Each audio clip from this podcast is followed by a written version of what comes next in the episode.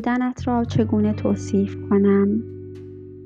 صدایت و دستهایت امنیتی دارد که حاضرم همه دنیا را به دیگران ببخشم و فقط تو را در کنار خود داشته باشم.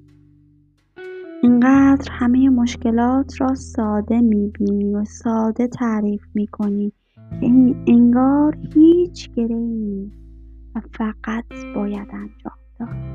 چقدر خوبی تو، آخری بهترین من، چقدر تو دلنشینی، زیباترین من، چقدر تو با ابهت و قدرتمندی، بزرگترین تکیه‌گاه من.